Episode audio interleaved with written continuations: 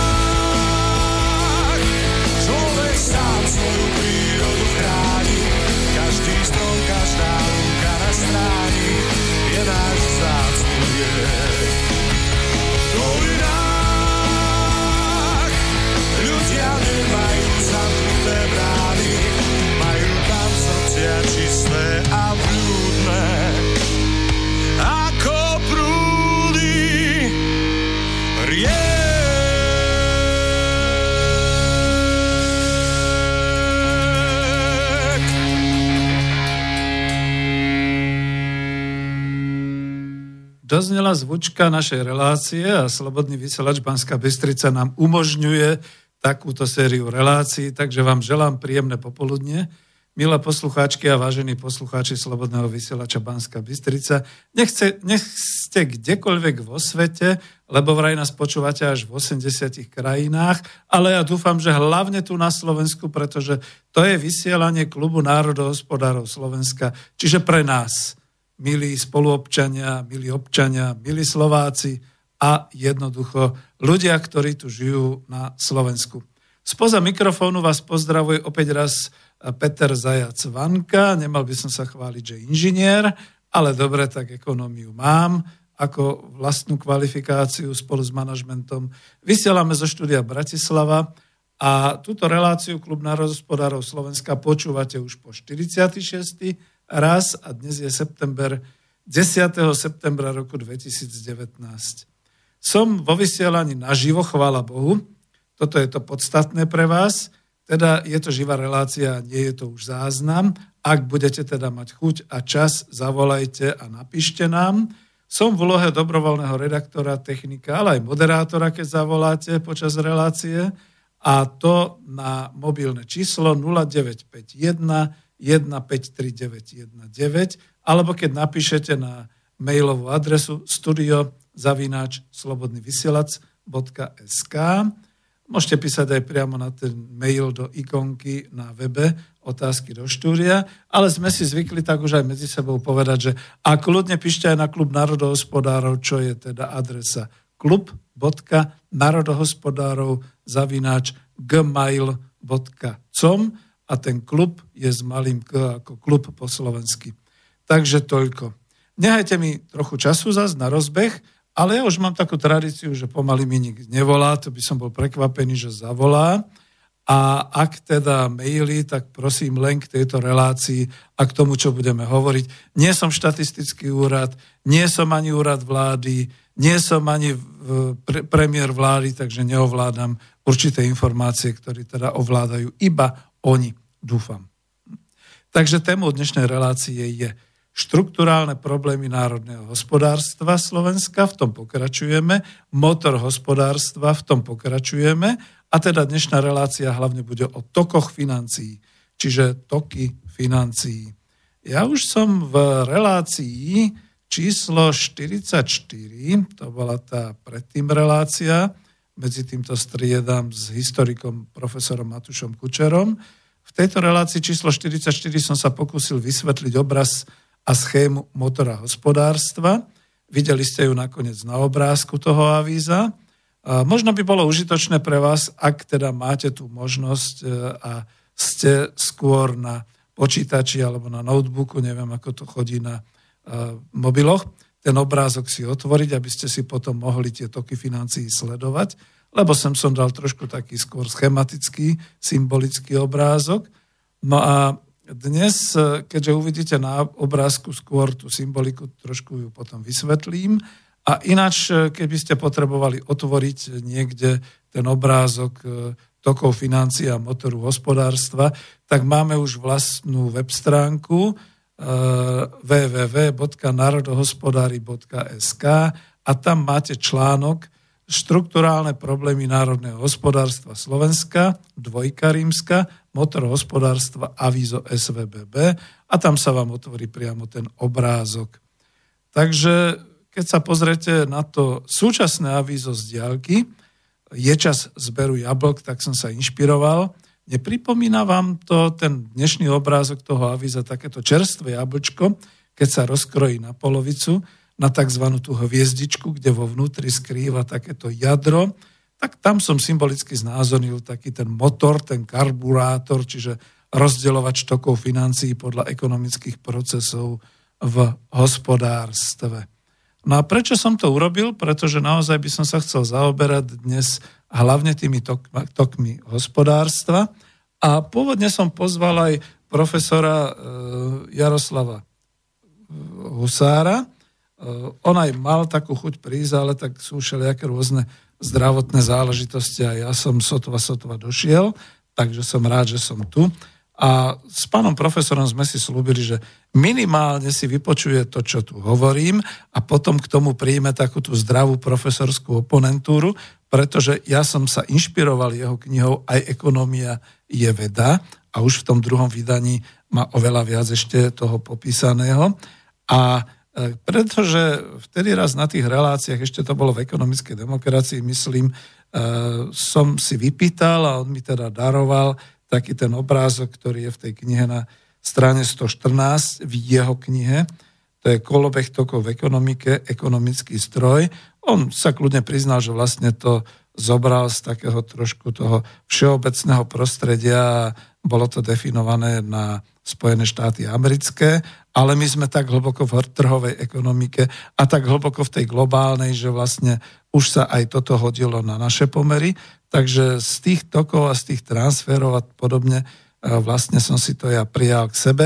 Dalo by sa povedať, že som si urobil takú vlastnú ročníkovú alebo dizertačnú prácu a že som si to teda takto popísal, aby sme mohli e, si preskúmať, analyzovať toky financií v našom národnom hospodárstve.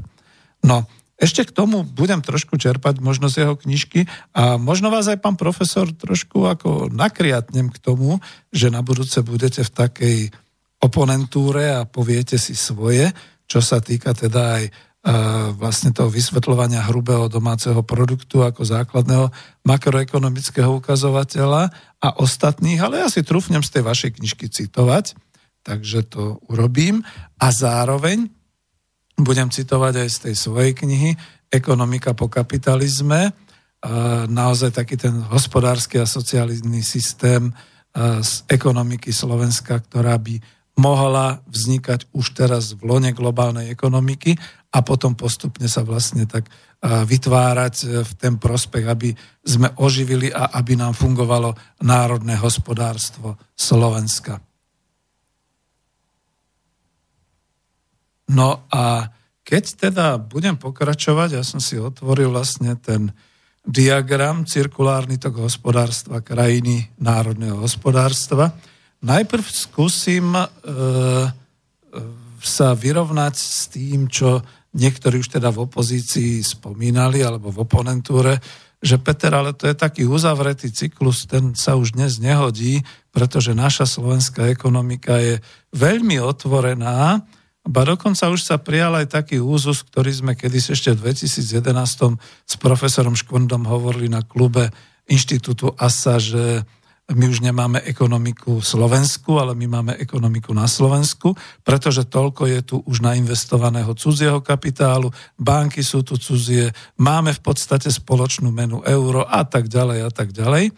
A ja sa stále vraciam k tomu, že viete, to je niečo podobné, ako keď sa dnes hovorí na takej tej o dobrý stupeň, aj viac e, stupeň nižšie o ekonomike domácnosti, že ono je to už tiež také, že to nie je uzavretá ekonomika manželov, muža a ženy a ich detí a, a je to o ich domácnosti, o ich byte alebo o ich dome a podobne. Pretože veľmi, veľmi veľa vecí tam je už doslova, by som povedal, zainvestovaných od niekoho iného.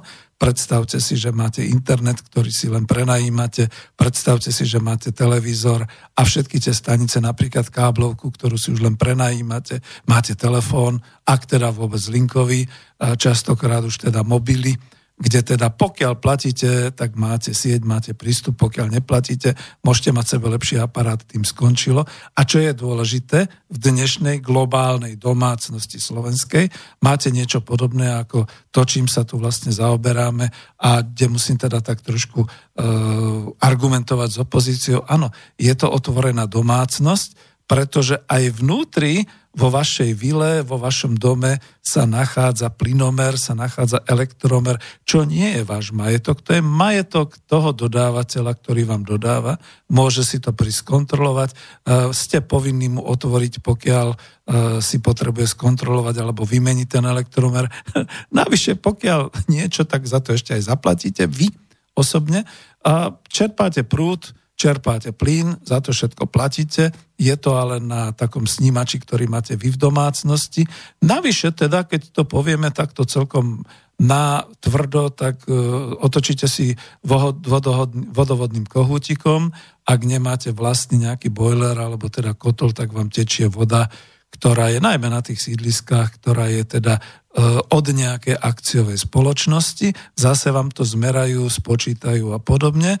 A pokiaľ nezaplatíte napríklad vodné stočné, tak vlastne vám to vypnú ste na sucho, keď sa to dá povedať, a tak ďalej, a tak ďalej. Je toho veľmi veľa, v čom sme otvorená domácnosť a stále sa ide ďalej ja sa chcem hlavne udržať na tej hospodárskej úrovni. Čiže berte to naozaj tak. Respektíve máte peniaze doma?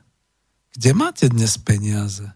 Mi hovoríte, že však nevadí, ja mám od toho účtu heslo a kľudne si to otvorím na internete. Internet banking, yes, very well.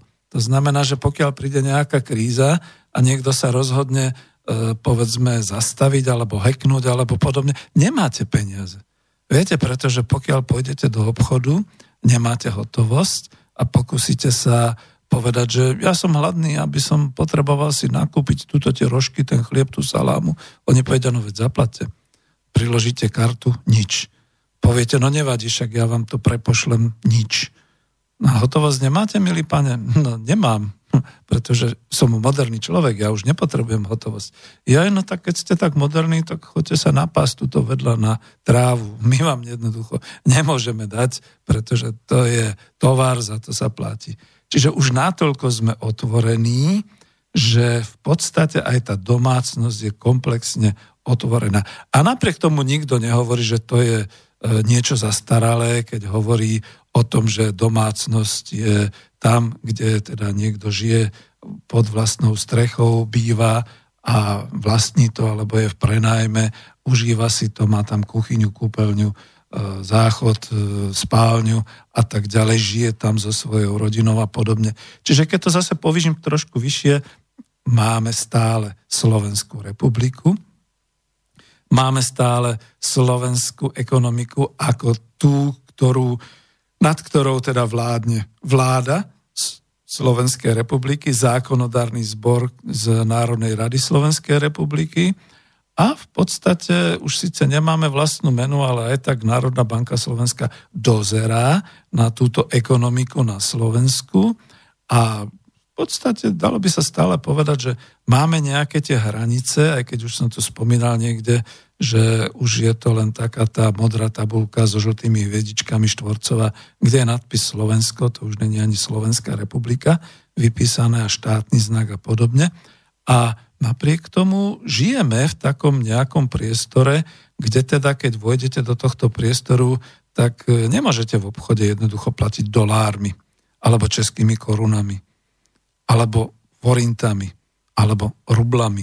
Jednoducho musíte platiť tou domácou menou, ktoré je v našom prípade euro v tomto.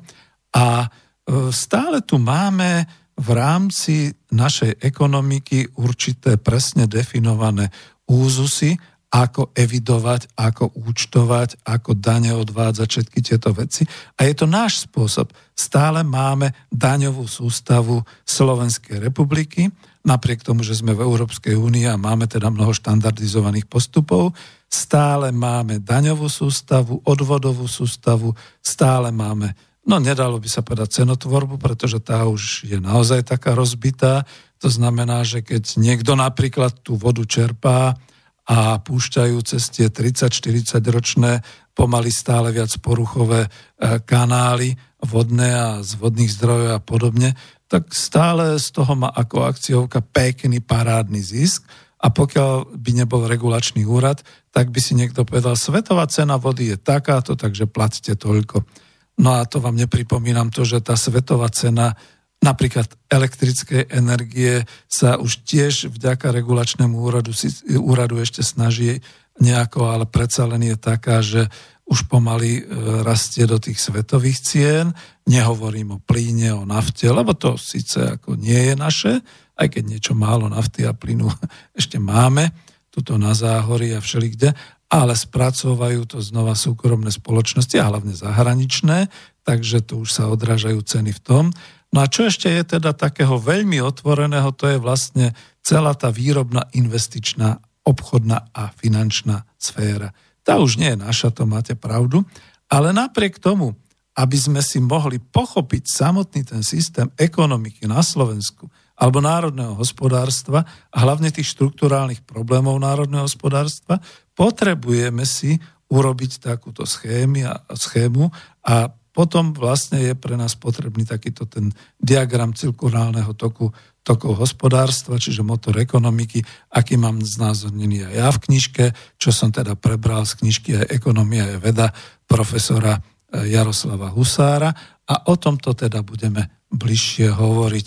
Nemyslím si, že budete mať chuť zavolať, ale keby náhodou, tak je to stále to telefónne číslo, ktoré som si tu práve zrušil, takže na spameť ho nebudem vedieť vy viete, alebo teda mail studio zavináč slobodnyvysielac.sk a na ten predel si pustíme niečo veselého alebo romantického. tell me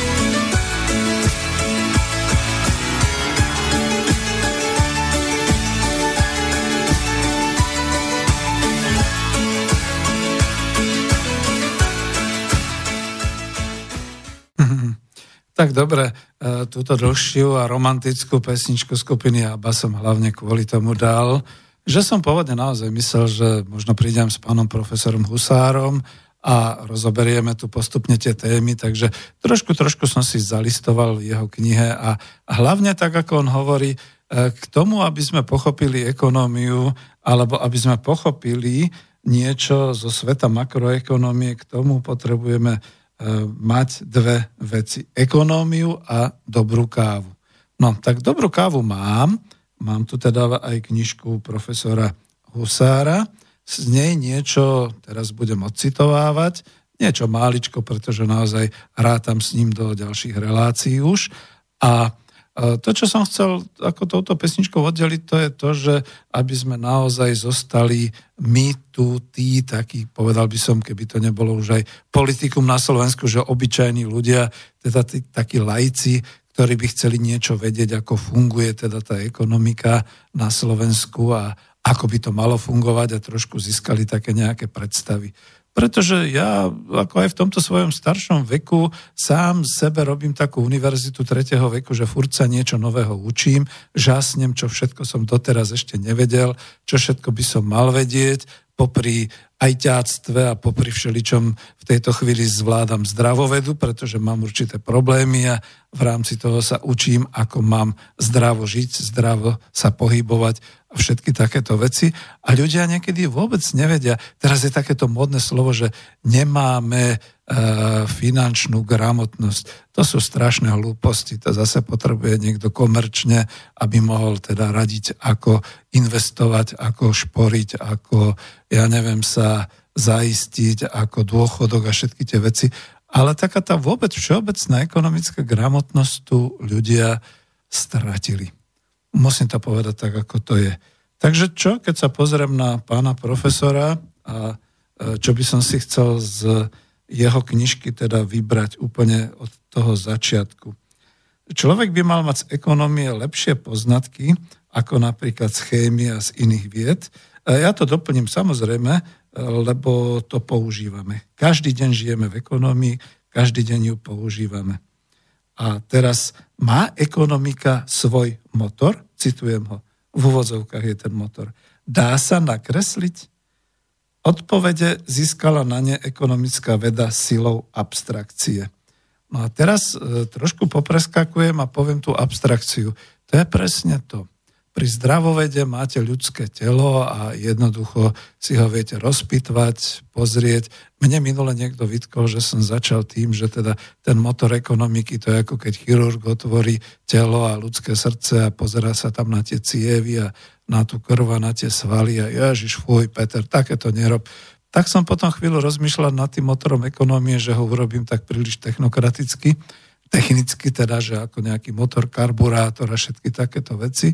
Ani to nie, teraz som sa uchýlil na tom obrázku k takej tej symbolike, to, čo mi dovolí Wordovská symbolika, tak by som to nejako povedal, ale e, viete, ono je to, za to je to niekedy trošku v tej ekonómii, ako vede a v ekonomike, ako určitom konkrétnom e, systéme hospodárenia e, konkretizovať a definovať, pretože je to tak trošku ťažko uchopiteľné, naozaj si potom tí cifr špioni myslia, že je to uchopiteľné iba cez čísla a potom nám hovoria takéto veci, že nezamestnanosť klesla pod 4%, preto sa máme na Slovensku úžasne. A kade po Slovensku chodíte, tade nájdete nezamestnaných, tade nájdete ľudí, čo sú vysoko nespokojní so svojou prácou, čo majú mzdu veľmi zlú, čo sa narobia, čo by najradšej ušli, len nemajú kam a tak ďalej.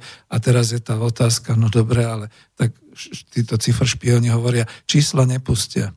Čísla pustia, pretože nemajú tie ďalšie štyri rozmery k tomu, to znamená okrem iného teda aj taký ten ľudský faktor, vzťahový faktor, to všetko, čomu sa dnes hovorí aj behaviorálna ekonomika, čiže ekonomika zaoberajúca sa vzťahmi, vzťahmi medzi ľuďmi, vzťahmi medzi uh, určitými uh, procesmi, odbormi a všetkým ostatným.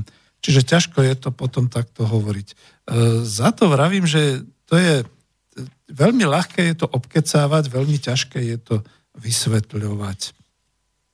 No ale e, v tej časti, o ktorej teda pán profesor písal, na strane 10 fascinujúca ekonómia, tam potom píše o takej tej identifikácii finančných tokov a toto nás dnes e, vlastne zaujíma. Čiže ja to znova trošku začnem od neho a budem citovať. Vážený čitateľ, základom každej vedy je dobrá metodológia. Pozrime sa, e, na čo sa spolieha ekonómia. Už vieme, že každá veta potrebuje konštatovať fakty. Vedeckými faktami sú tie, ktoré prispievajú k riešeniu nejakého vedeckého problému. Ako vieme, Fakty sa konštatujú kvalitatívnym opisom alebo kvantitatívnym určením.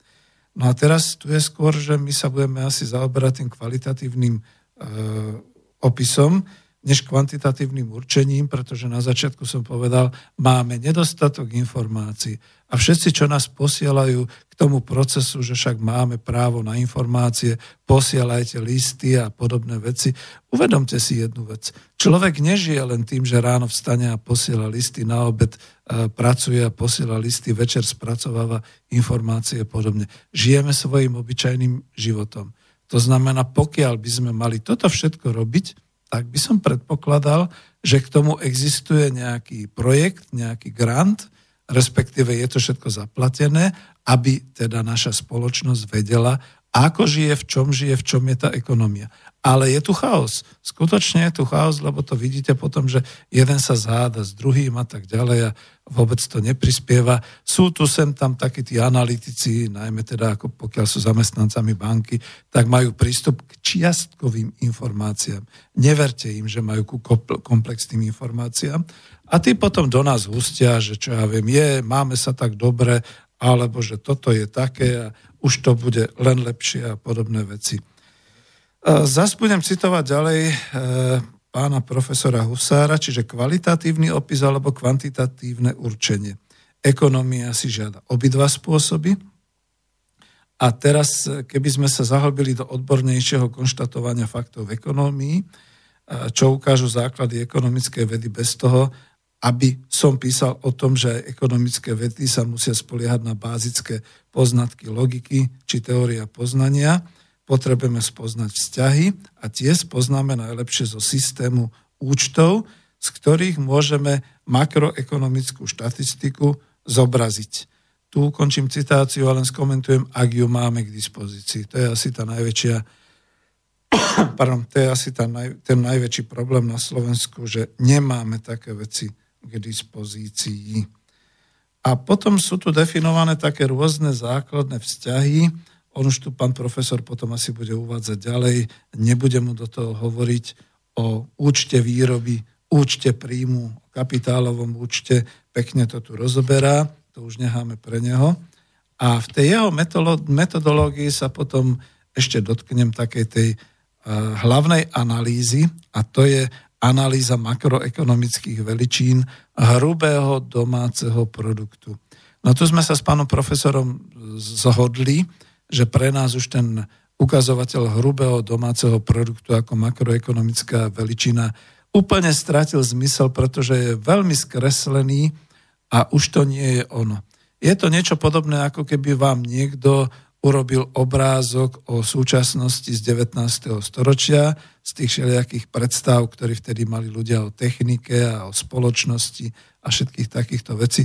Premietol to na stenu a povedal, tak toto je súčasnosť a poďme sa teraz o tom baviť a hľadajme, z čoho by sme teda mohli vychádzať. Napríklad, že nebo je preplnené tými cyklistami na krídlach a, a proste všelijaké takéto nezmysly.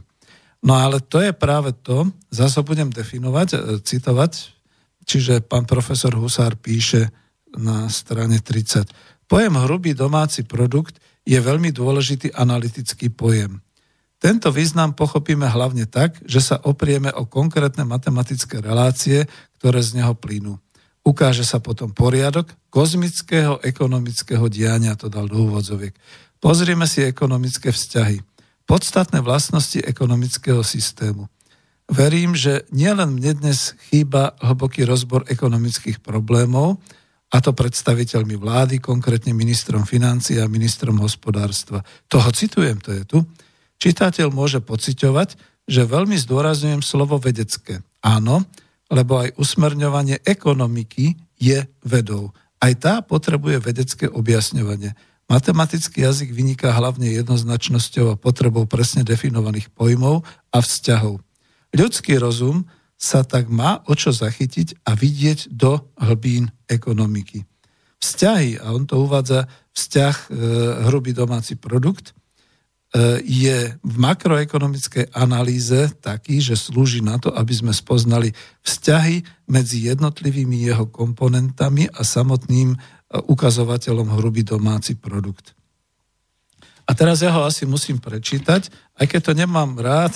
On profesor vždy vie, že keď som čítal tieto, eh, alebo keď on čítal tieto vzorce, tak ja som sa vždy snažil ako to presne definovať, čo je čo. Čiže keď je tu napísané y rovná sa c plus i plus g, to sú všetko veľké písmena, y rovná sa c plus i plus g plus v zátvorke x minus m.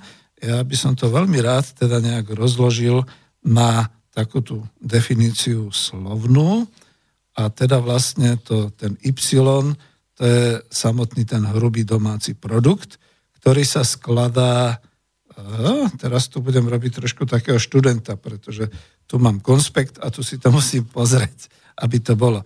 Skladá sa z C, z veľkého C, to sú všetko výdavky domácnosti na spotrebu, potom skladá sa z I, čiže plus I, to sú výdavky podnikov na investície, skladá sa z G, to sú výdavky vlády na nákup tovarov a služieb, potom je tam v zátvorke X minus M, kde X to sú výdavky na export krajiny a minus M odpočítavajú sa výdavky krajiny na importované tovary a služby. Čiže znova to zhrniem celkovo, čiže hrubý domáci produkt je vlastne, e, keď sa spočítajú výdavky na domácnosti na spotrebu, výdavky podnikov na investície, výdavky vlády na nákup tovarov a služieb, a nie je tu vypísané ešte možno tie služby, to sú všetky tie služby, ktoré sú tou vládnou infraštruktúrou na uspokojovanie potreb obyvateľstva, tak by som to nazval. Plus teda výdavky na export krajiny e, po odpočítaní výdavkov na importované tovary a služby. A to je potom ten HDP, ktorý je v absolútnom rozsahu na Slovensku okolo 89 miliard, respektíve 90,1 miliardy eur ročne. Asi takto by to malo vyznievať. No a prečo sme tento údaj e, potrebovali? Ja už odložím knihu pána profesora Husára.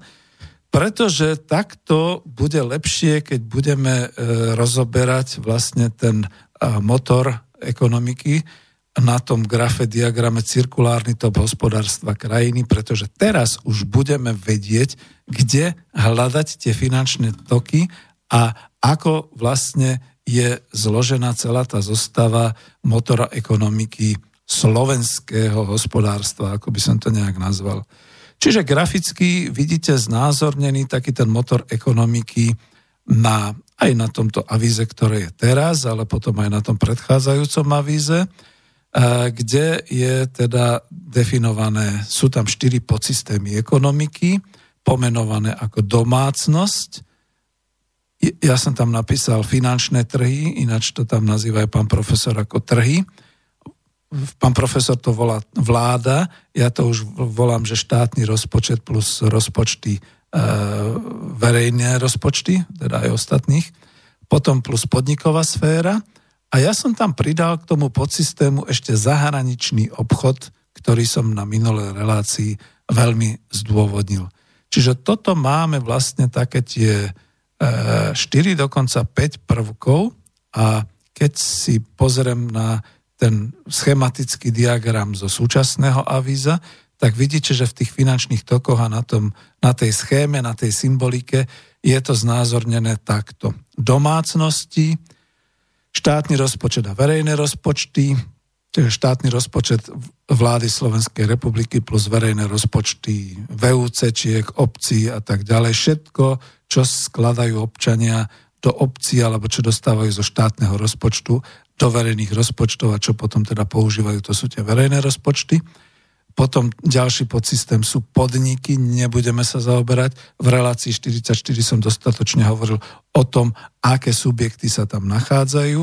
Ja to tuto viac budem definovať, že hlavne sa budem zaoberať tými výrobnými podnikmi, teda tými, ktoré produkujú a ktoré teda majú tú ekonomickú silu, ktoré sú vlastne sami ekonomickými zdrojmi tým, že produkujú.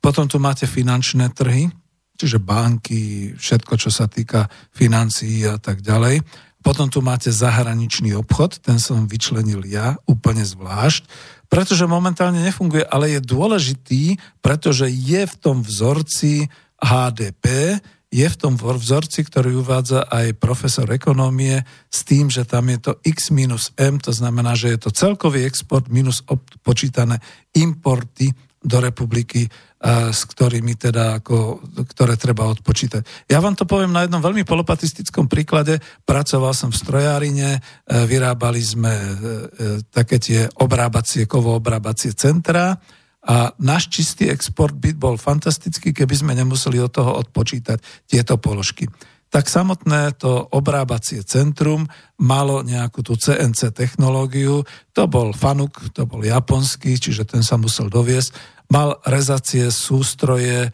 to boli všetky tie nože väčšinou nemecké alebo švajčiarské, mal potom nejaké meracie prístroje, zariadenia, ktoré žiaľ už nerobí ZPA Nový Bor, už zanikla takáto fabrika v Čechách, ale zase sú to nejaké tie ajťácké a podobné záležitosti.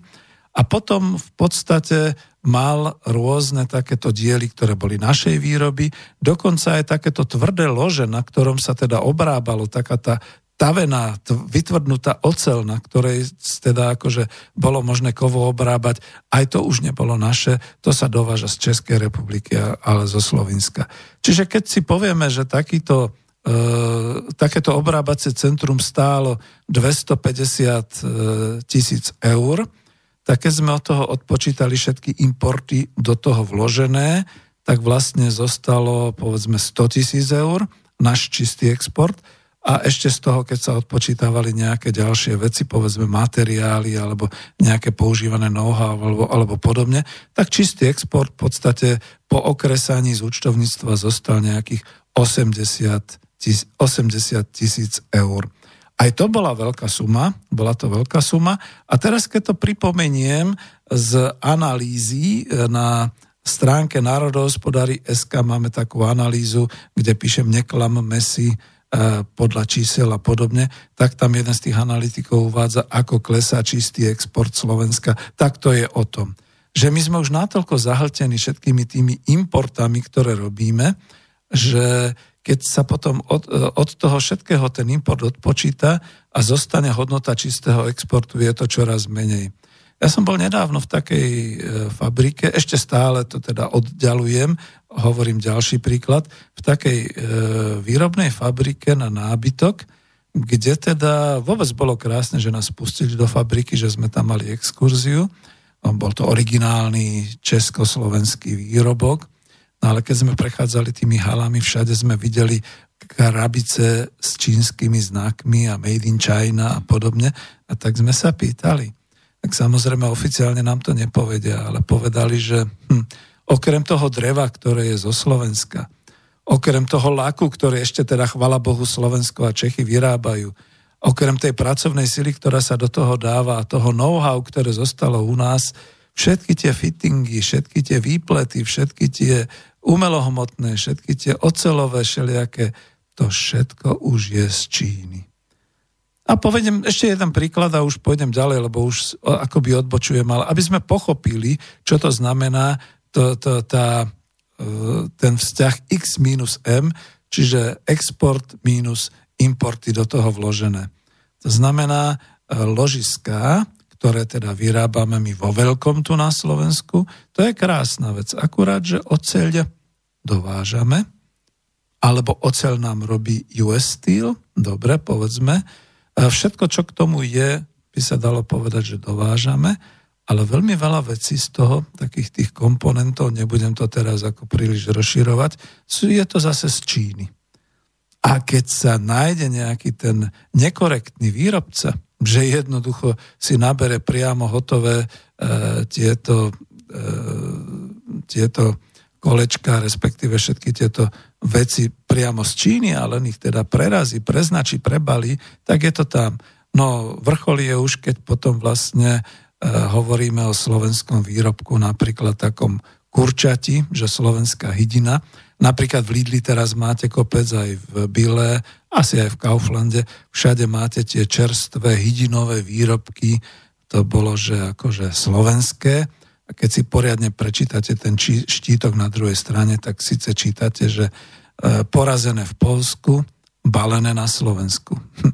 Dokonca už ani sa neuvádza, že porazené na Ukrajine alebo vychované na Ukrajine a balené na Slovensku. Čiže túto v tejto chvíli nemoralizujem, iba definujem, čo to dnes znamená, keď je x minus m. Čiže export minus všetko, čo sa do toho importne dá. A potom vidíte, že to už keď človek tomu rozumie, tak potom začína chápať tie makroekonomické ukazovatele, prečo je to potrebné takto dávať. Čiže dali sme si základnú schému, motor ekonomiky, v ňom toky financií, 5 prvkov domácnosti, štátny rozpočet a verejné rozpočty, čiže vláda, podniky, zahraničný obchod, finančné trhy, a ten základný vzorec eh, hrubého domáceho produktu a teraz si budeme všímať tie toky financií, ktoré budú medzi nimi a aby to bolo trošku veselšie, dáme si znova jednu takú veľmi peknú skladbu.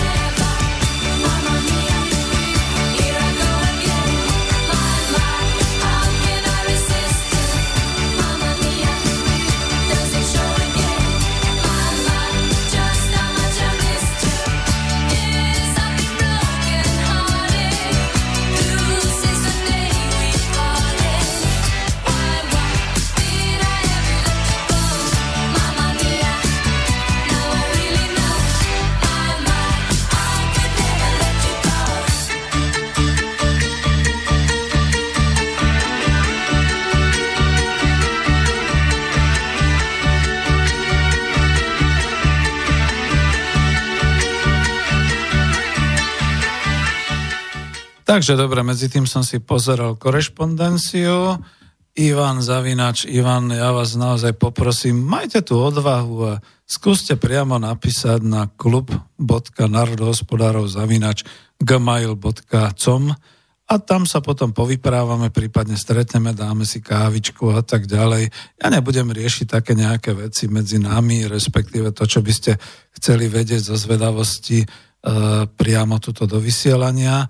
Len takú malú odbočku dám, že nedávno mi napísal na tento mail chlapec, ktorý potreboval vedieť, tuším, zo Švajčiarska, pretože sa tam s niekým bavil a polemizoval, kedy bola slovenská koruna silnejšia ako Česká republika, lebo že to hovoril pán Vladimír Mečiar v poslednej relácii. No mal som dobrú náladu a dobrý čas, myslím, že v sobotu, tak som si jednoducho tú Mečiarovú reláciu vypočul. V jednej hodine 3. minúte 33. sekunde skutočne pán Vladimír Mečiar povedal, že slovenská koruna bola silnejšia ako česká ja som si to naštudoval a vedel som potom odpovedať, že áno, stalo sa to tak, keď sa uvoľnil kurz koruny českej a slovenskej, keď to floutovalo v roku 1998 a v tom čase niekde okolo Silvestra tak trošku nedávali asi financí pozor, tak 103 eh, korún E, českých bolo 100 korún slovenských a to platilo asi len počas tých sviatkov nejakých 24-48 hodín. Nebolo to tak relevantné, aby vôbec sa tým niekto zaoberal, ani v tlači to nebolo, ani nikde. A teraz takéto úlohy mi dáva podobné aj Ivan, takže díky veľmi pekne, aby som vás veľmi rád prijal už na diskusie priamo v klube. Odhalte sa trošku, povedzte, pokiaľ nie ste na vozičku alebo na lôžku, tak sa môžeme kľudne stretnúť a povyprávať. No ale teda, aby som len e, takoto zas e, sa týmto ako nevenoval, e, samozrejme, že pán profesor Husar príde. On sám nemá zdravotné problémy, ale má to v rodine, čiže musí niektoré veci riešiť a tým pádom vlastne nemá čas na reláciu. Takže ho pozdravím a určite ho pozvem do vysielania. No a v takých niektorých otázkach, ktoré dávate, predovšetkým treba najprv vypočuť si reláciu, až potom reagovať. Ja viem, že teraz to znie tak školomecky práve kvôli tomu mi povedzme už e, nevolá Peter z a podobné známe firmy, pretože oni sa hlavne opýtajú, že v ktorom vysielaní to sú a či som ekonóm a podobne. Ale skúsme si to vypočuť a na základe toho vypočutého potom premysleť, čo vlastne chceme. Pretože taká otázka, aby som rozhodil uh, ten objem hrubého domáceho, vôbec teda ako objem uh, tých 90 miliárd eur na jednotlivé tie systémy alebo tie položky, to nejde. Jednoducho to nejde, pretože ja vysvetľujem dynamickú záležitosť. Toto je stále v pohybe, za to je to cyklus a za to sú to toky financií. To jednoducho nemôžete zachytiť, zastaviť e, strelu uprostred niekde, pretože to sa dá iba v tých vedecko-fantastických, ale teraz v tých akčných filmoch, že presne vidíte, ako tá guľka letí a presne ju viete stanoviť, že tuto v tejto desatine sekundy sa nachádza tu a potom tam a podobne to jednoducho je fyzika, kde teda to koluje. To znamená, že to nemá presne nejaký tvar, že teraz v tejto chvíli by sme vedeli povedať. A nakoniec, to ste ma inšpirovali teraz, díky, vy ma veľa inšpirujete, ale nemáme často tu až takto vysvetľovať. Tá inšpirácia je v tom, že vlastne celé účtovníctvo, celá tá záležitosť, to sú vlastne ekon- zachytené ekonomické udalosti, ktoré sa odohrali v, minul- v minulosti. Účtovníctvo nie je o budúcnosti, to si môže nejaký plán človek urobiť, alebo firma, alebo štát a podobne, ale účtovníctvo väčšinou, nie väčšinou, dominantne všetko zachytáva z minulosti. To znamená z toho, čo sa už odohralo, čo sú tie tzv. ekonomické udalosti. A to už som myslím, že poučal tuto možno aj v tých reláciách, že vlastne to bola tá e, ekonomia pre neekonómov, že všetko, čo robíte, akýkoľvek pohyb e, z vašej peňaženky, z vášho účtu na váš účet, akákoľvek faktúra, akékoľvek zaplatenie, čohokoľvek, kdekoľvek, to je ekonomická udalosť, ktorá je buď zachytiteľná a zo zákona je ju nutné evidovať, zachytiť v účtovníctve, Prečo? Pretože z toho sú potom rôzne tie konsekvencie, napríklad dane a všetky takéto veci, alebo potom je nezachytená a to je tá šedá až čierna ekonomika, takže to sú zase ďalšie záležitosti, povedzme herne, povedzme nákup pervitínu, povedzme, že si niekto ako objedná slečnu na izbu a podobné veci. To sú všetko zase veci, ktoré sa nikde nezachytávajú, buď to ide z ručky do, uč- do ručky alebo z účtu na účet a podobné veci. A od toho potom vlastne existuje kriminálna ústredňa, čiže NAKA by sa hlavne týmto mala zaoberať a nie tam výrokmi a šeličím iným, ale hlavne týmto, kde teda a ako tie toky financií v tej šedej a čiernej ekonomike fungujú respektíve zabrániť tomu, zdokladovať to a potom vlastne ako podať trestné oznámenia, všetky takéto veci. No a my sa zaoberáme celkom oficiálnou ekonomikou, aj keď samozrejme kľudne poviem, mám tu jeden článok, ktorý tvrdí o tom, aké sú obrovské výpadky v DPH. Ak bude času, tak aspoň teda poviem odvolávku na ten článok, kto ho napísal a kde ho nájdete. Takže takto. No a my teda pokročme k tomuto nášmu. Budem pokračovať v tom vysvetľovaní toho motora ekonomiky finančných tokov. Hovorili sme si teda už o tých štyroch, dokonca piatich subsystémoch. A teraz, keďže tu hovoríme o cir- cirkulárnom obehu tokov financií, to znamená, že tu koluje obeh financií, a teda tie peniaze, nech majú akúkoľvek hodnotu a akúkoľvek podobu, nech sú nazvané akokoľvek, tu majú tú základnú makroekonomickú funkciu obeživa. Toto je obeživo. Ekonómovia sa učia ešte o, o tom, že peniaze, to sú aj poklad a tak ďalej a tak ďalej. My zostaňme v tej funkcii obeživa. Svojim obehom, cirkulovaním v ekonomike udržujú totižto peniaze chod ekonomiky a majú zásluhu na tom, že žiadny zo subsystémov sa nezadrhne to nezadrhne by som dal do úvodzoviek, pretože pokiaľ má dostatočnú hladinu tokov financií, toho cash flow, čiže stáleho toku financií a pokiaľ má dostatočnú rýchlosť toho toku financií, tomu sa zase hovorí likvidita, čiže schopnosť premeniť hodnoty na peniaze a schopnosť e, príjmať a vydávať financie na hospodárske deje, to je zase obrad, tak potom vlastne môžeme povedať, že tie toky financií medzi jednotlivými subsystémami funguje a nezadrhnú sa. A chcete polopatistický príklad, tak dobre povedzme domácnosti. Cyprus. V tej chvíli, keď nebolo možné z bankomatov získať peniaze, v tej chvíli, keď sa minula všetká hotovosť tam niekde v tých supermarketoch, reštauráciách, baroch a podobne, v tej chvíli 100 tisíce, no 100 tisíce, nie, ale 10 tisíce turistov zostali bez hotovosti, vyschli financie, zostali v podstate sedieť. No nebyť toho, že majú all inclusive zaplatený pobyt a že majú už zaplatenú cestu späť do e, domova, tam kam patrili, po skončení dovolenky, tak by bolo s nimi veľmi, veľmi zle, pretože už zrazu nemali hotovosť, minuli, čo mali, účty sa nedali s účtami ich sa nedalo manipulovať, nič z nich vybrať ani nič podobného a koniec. No teraz si predstavte domácnosti. Stalo sa to už v blízkej histórii niekoľkokrát, napríklad v Grécku, keď obmedzili vyberanie z bankomatov, ale ešte tvrdší príklad je Krym a Donbass, keď jednoducho v prípade tých bojov ešte v tom 2014 v máji nastal ten problém, že jednoducho tie e, bankomaty e, riadené z kievských e, bank zastavili svoju činnosť, nemali hotovosť alebo boli vypnuté. Na účty už nič na Donbass nechodilo a teraz nastala taká situácia, že sa vlastne ten motor ekonomiky zadrhol, pretože finančné toky už nefungovali medzi podnikmi, ani medzi domácnosťami, ani medzi bankami však to bol v podstate vojnový stav, keď sa to tak zobere. A nefungovalo to. A to je práve to, prečo hovoríme o tom motore ekonomiky, že môžu nastať také situácie. My si stále myslíme, že á, de, my už sme 21. storočie, tu už sa nič nemôže stať. Môže sa stať.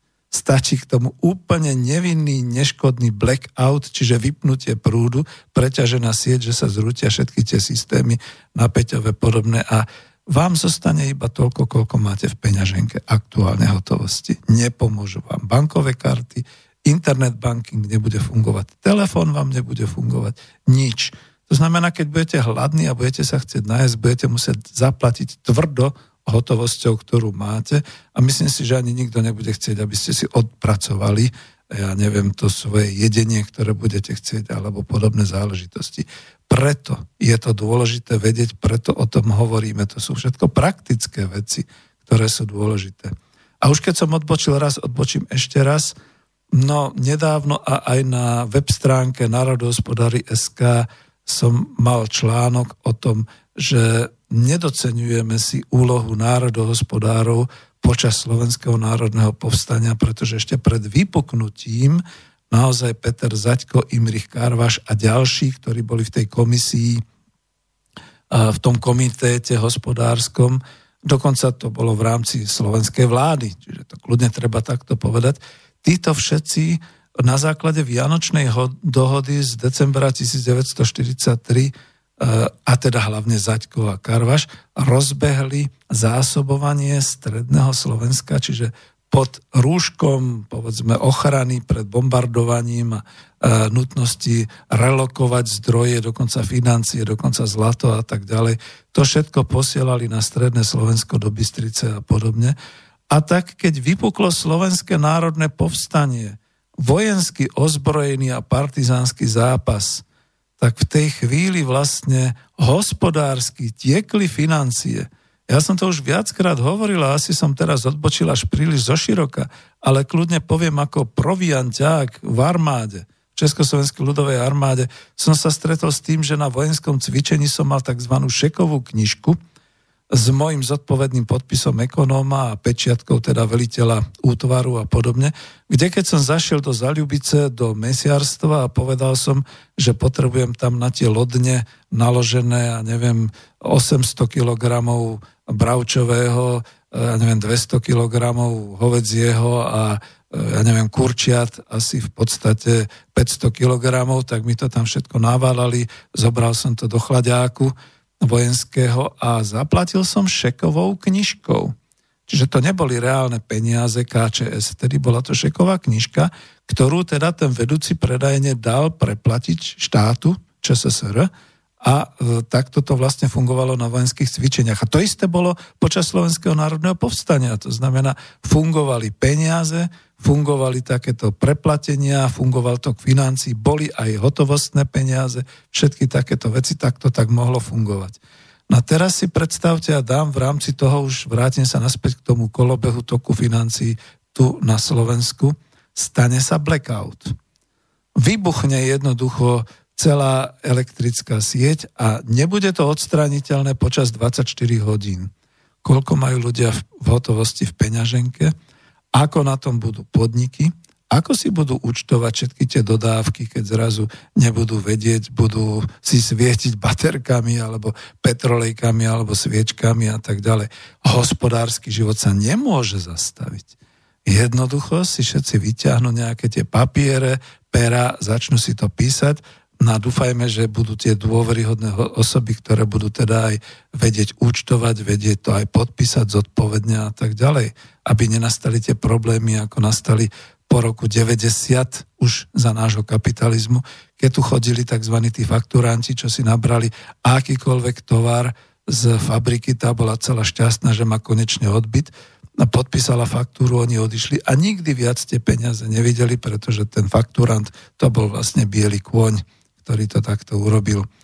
Čiže pozor, to sú všetko záležitosti, kvôli čomu tu rozoberáme aj tento tok financií. Toto je prirodzený tok financií, ktorý hovoríme a môžu nastať také všelijaké poruchy, ktoré potom, pokiaľ my nepoznáme, ako funguje ten motor ekonomiky, ako funguje ten tok financií, tak na to bohovsky doplatíme. To je to ďalšie. Á, tak dobre, dlho som vyprával, dáme ďalšiu pies, pieseň.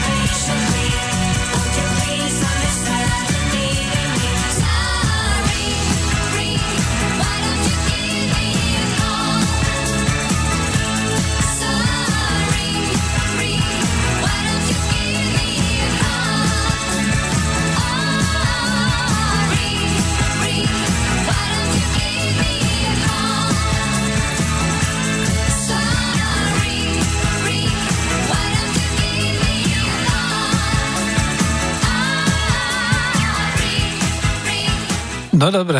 A už tu mám jednu šťažnosť, ktorú som hneď očakával, pretože dneska som do dramaturgie hudobnej zaradil akurát skupinu ABBA a potom ešte možno budete počuť Beatles. Prečo nemáme dostatok slovenských pesniček? Prečo musíte dávať cudzie, zahraničné? To je trošku rozdiel. To je naozaj trošku ako rozdiel medzi tým, čo používame na výrobnú produkciu, ako by som povedala, čo používame v tomto prípade na takúto reláciu.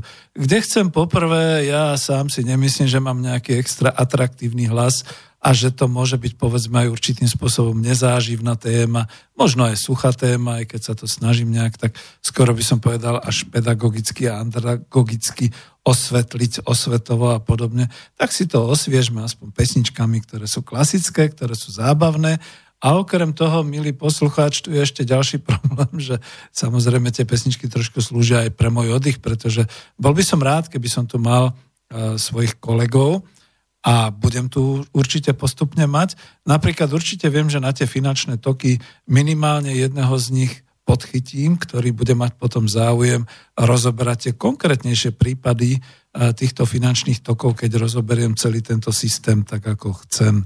Takže len preto, aby ste vedeli. Ináč myslím si, že z prehratia týchto pesniček im nejdu žiadne tantiemy ani nič podobného, tak sa nemusíte báť, že niekto sa zase obohatí na úkor slovenských autorov a podobné záležitosti. No ale tak sú to pekné pesničky a, a trošku okrem toho, že oddychujem, tak dúfam, že keď nás počúvajú aj ľudia, nie príliš e, odborníci, skôr teda v tomto spôsobe lajci a posluchači po celom svete, tak sa potešia, že počujú nejaké ako aj oddychové a pekné pesničky, medzi tým si môžu odskočiť, dať si ďalšiu kávu, čajíček, niečo si zakusnúť a podobné veci. Dobre, ale tak poďme na vec, lebo už máme e, po prvej hodine relácie a máme tu reláciu do 17.30. Hovorili sme teda o tom obehu, o cirkulárnej funkcii peňazí, v tomto prípade funkcii obeživa, a teda o tom, že nesmie sa žiadny zo, zo subsystémov ekonomiky zadrhnúť, pokiaľ má dostatočnú hladinu toho toku financií, dostatočnú rýchlosť toho toku financií, to znamená obrad, schopnosť príjmať a vydávať financie na hospodárske deje a prípade teda aj likviditu, to, to znamená schopnosť premeniť hodnoty na peniaze a podobne. A teraz si definujeme tie systémy, podsystémy. No, ja som si tu našiel v knižke profesora Husára uh, tie otázky príjmov obyvateľstva. Je to zase v rámci toho hrubého domáceho produktu. Neviem, ako si mám dať mikrofón, aby som mohol zároveň aj čítať a aj hovoriť. Takže príjmy obyvateľstva, disponibilný príjem. Príjmy obyvateľstva sú v rámci rozboru hrubého domáceho produktu najdôležitejším ukazovateľom pre každého občana krajiny, citujem z knižky. Práve preto pre čitateľa pokladám za, pomerne, za potrebné dôkladne rozobrať tento ekonomický pojem, čiže príjmy obyvateľstva. Veď práve to je makroekonomická hodnota, ktorá má zaujímať občana, teda aj čitateľa tohto môjho diela, aj ekonomia je veda. Citujem profesora Husára. Vyššie urobená štruktúra výpočtu bázických makroekonomických veličín, teda aj vzťahov medzi mierami výstupu, on hovorí outputu, je zdrojom odvodenia ďalšej miery, a to miery, ktorú aj teória, aj štatistika nazývajú príjmami obyvateľstva. Rozumie sa nimi bežný príjem jednotlivcov a domácnosti zo všetkých zdrojov, ale na druhej strane občan, zamestnanec, platí aj do Fondu sociálneho zabezpečenia. Príjem obyvateľstva nie je teda mierou produkcie, a to preto, že neobsahuje iba príjmy z výrobnej činnosti, pozostáva ako z príjmov za poskytnuté produktívne služby, teda výrobu, e, zamestnanie, ale aj z príjmov, ako sú transferové platby, tuto to musím vysvetliť, transferové platby pod tým rozumie pán profesor všetky tie uh, poplatky, všetky tie sociálne dávky, všetko ako podporu, čo všetko dostávajú občania, za ktoré sa neposkytli žiadne produktívne služby v danom roku. On to dáva aj výpočet, ale to nechám na neho. Teraz je pre mňa dôležitý ešte tento pojem disponibilný príjem. Ďalší významný ekonomický pojem je disponibilný príjem domácnosti. Ide o mieru, ktorá vyčísluje aj tú časť príjmu, ktorú domácnosti ročne zaplatia vo forme daní vláde. Po odpočítaní dane z príjmu obyvateľstva dostaneme disponibilný príjem. Tento príjem si domácnosti delia na úspory domácnosti a na výdavky domácnosti. Takže takto sme rozvinuli tú analytickú stránku a ja teraz zavrem knižku pána profesora Husára a idem sa venovať týmto tokom zase túto od seba a to skúsim to teda robiť tak, že keď máte otvorenú tú schému, diagram uh, motora ekonomiky, tak tam tie finančné toky vidíte podľa jednotlivých podsystémov. Poďme na podsystém domácnosti, keď sme začali tým, keď nám to takto profesor Husár objasnil.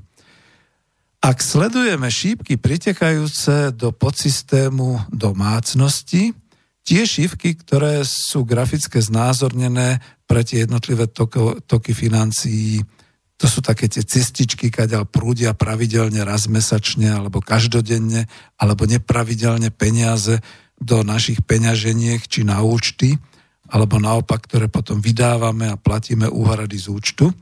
Viete, ako sa hovorí na Slovensku, že účty treba platiť, tak za to mnohí pracujeme, samozrejme tak to sú, to sú tie toky, ktoré budeme sledovať.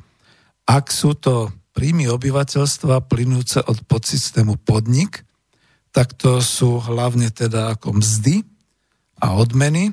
Ak sú od podsystému vláda, tak to sú tie transfery, rôzne teda tie poplatky sociálne, e, sociálne dávky, všeličo iné, čo teda poskytuje vláda a podsystém trh. No a tu sa ešte predsa len zastavím k tomu podsystému trhu, aj keď to potom budeme mať definované. Čo môžu obyvateľia dostať z toho podsystému trhu? Áno, to je z bank. To znamená, že dostávajú z banky, je to blbo povedané, vlastné peniaze z, úč- z účtu, pretože nič horšie neexistuje, ako keď máte peniaze na účte v banke a oni vám obstavia účet. Že tisíce, ba stá tisíce Slovákov to poznajú, že zrazu majú obstavený účet, niečo sa deje, boli odsúdení, majú platiť, exekúcia, alebo povedzme naozaj aj nejaký trestný čin a podobné záležitosti. Bum, účet je odstavený. Vy máte v peňaženke posledných 20 eur a nech máte na konte akékoľvek vysoké peniaze, k ním sa nedostanete. Ešte jedna taká možno ešte tragickejšia situácia, disponujete účtom, povedzme, to sa aj mne stalo, svojho otca. Otec z nenazdajky zahynie, odíde na druhý svet. Váš účet síce ešte nie je obstavený, ale už by ste nemali naň siahať, pretože v tej chvíli je to už predmetom dedičstva celá tá suma, ktorá sa nachádza v tomto, na tomto účte. Pozor na to, milí priatelia, možno dobrá praktická rada do života.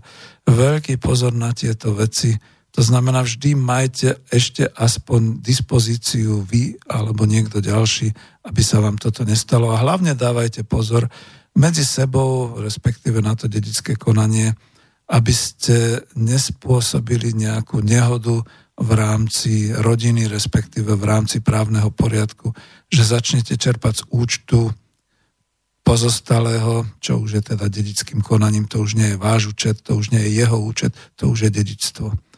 Aj takéto veci. To sú všetko praktické veci, ktoré treba povedať. No ale čo ešte dostáva e, občan alebo domácnosť od trhu? Tak predovšetkým, pokiaľ sporil, môže dostať vyplácané niečo, môže dostať zo stavebného sporenia peniaze, môže dostať peniaze povedzme z kapitálového nejakého poistenia a podobných vecí. Takže ja sa idem teraz zaoberať hlavne tými šípkami, ktoré vytekajú doslova z domácnosti, z podsystému domácnosti a to sú všetko také tie výdaje a náklady na domácnosť, teda akúkoľvek spotrebu, zariadenie, renovácie, bývania, sporenie, poistenie, ktoré idú do podsystému. Buď podnik, spotreba, alebo vláda, odvody, dane, poplatky, alebo trh, vklady, poistenie, úroky a splátky. Časť výdavkov z podsystému domácnosť odchádza do štátnej pokladne ako daňová povinnosť a rôzne poplatky. No, teraz sa možno trošku napechoríte, aké dane, daňová povinnosť. Áno, domácnosť, ak vlastníte byt, ak vlastníte nehnuteľnosť, pozemok, raz ročne odchádza z vášho účtu alebo platíte daň z nemovitosti, z nehnuteľnosti, z pozemku a tak ďalej. To odchádza do štátnej pokladne. Vlastnite parkovanie, povedzme, kúpili ste si parkovanie niekde na sídlisku, aj odtiaľ odchádza do štátnej pokladne, respektíve do meskej, do verejnej pokladne. E, mestská pokladňa, povedzme, e, môže byť takisto ako verejný účet, čiže to je čas, ktorú platíte do verejných financií vášho mesta alebo vášho okresu a podobne a rôzne daňové povinnosti, rôzne poplatky, napríklad za psa a tak ďalej, všetky takéto veci. No, pôvodne aj odvody zo zdrav- do zdravotného poistenia od vás ako od ľudí išli tiež do štátnej pokladne, teda do štátu, do, štát, do štátneho rozpočtu. Dnes sú priamo presmerované do súkromných zdravotných poisťovní. Myslím, že dnes už existuje nie pomer že 18% z príjmu sa platí do zdravotnej poisťovne zo zákona. Ešte za kaníka to bolo určené 9 ku 9%, čiže 9% išlo do priebežného dôchodkového systému, 9% išlo do súkromného. Dnes je to, myslím, že bolo to 4, teraz to zvýšli zase na 5%, čiže 18 minus 5 je 13, to znamená 13% ide do priebežného systému, čo platíte na odvodoch zo zdravotného poistenia a 5% ide do súkromnej zdravotnej poisťovne, pokiaľ máte samozrejme zmluvu uzavretú e, v druhom pilieri s nejakou súkromnou e, DSS-kou, čiže správcovskou spoločnosťou vášho dôchodku. E, aj tým sa budeme zaoberať a určite sa nájdú aj moji kolegovia, ktorí to budú ochotní veľmi vehementne vysvetliť, ako to je nespravodlivé čo s tým robiť a tak ďalej. Takže takto. A až odtiaľ z DSS-ky sa dostávajú sprostredkovanie čiastočne do podsystému vláda, pretože takisto e, či už sú to, e, či už sú to teda zdravotné poisťovne alebo dôchodkové spoločnosti, teraz som to skoro až plietol, ale obidva systémy vlastne prechádzajú aj e, pri určitých sumách do štátneho rozpočtu a z toho sa potom vlastne platia všetky tie výkony v prospech verejnosti, to znamená do, v prípade zdravotných poistení do, do nemocníc, a do ordinácií a tak ďalej, prípadne platenie liekov a v prípadne dôchodku to teda ide do dôchodkovej správcovskej spoločnosti, tam sa to vypláca. No, ja som niekde tvrdil, že súkromné zdravotné poisťovne sú žaby na pramení v úvodzovkách a žijú s výdavkou domácnosti. Navyše je to vynu, vy, vynúcované zákonom. Dnes sa tomu nechcem až tak podrobne rozoberať, ale určite v niektorom z ďalších pokračovaní budeme aj toto riešiť a už sme to myslím, že aj čiastočne riešili. A takisto teda druhý pilier. No, Toľko teda zatiaľ v tejto chvíli o tých vstupoch a výstupoch z domácnosti.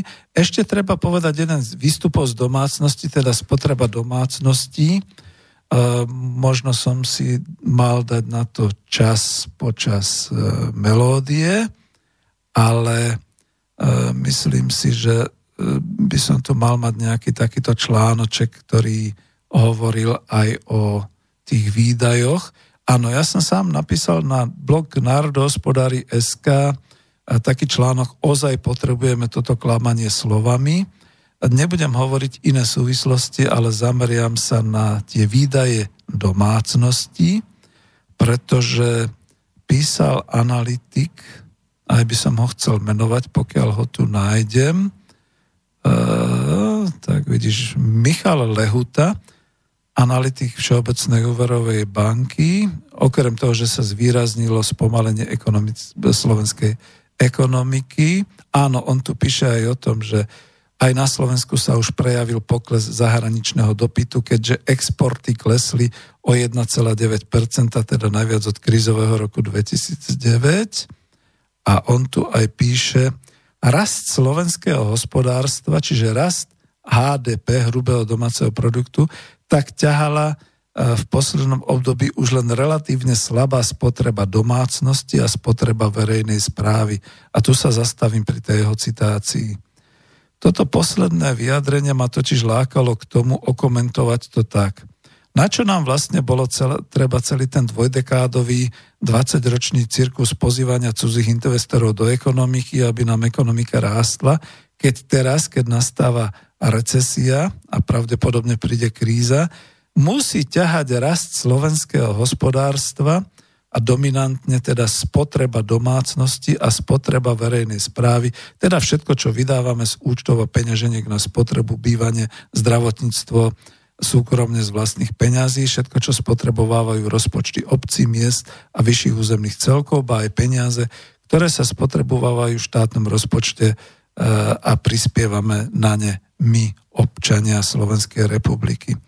No a to ešte zadoplujem tou správu s prameňou Národnej banky Slovenska z 11. júna 2019, že teda klesá e, podľa odhadov z 3,7% na 1,9%, čiže o 50% klesá rast z toho ukazovateľa hrubý domáci produkt a celý ten rast drží vlastne naozaj tá spotreba domácnosti tak si uvedomte, keď sme tu teraz rozoberali tie toky financií, z čoho teraz žije a hlavne teda dominantne začína žiť ekonomika na Slovensku. Z vašich peňazí.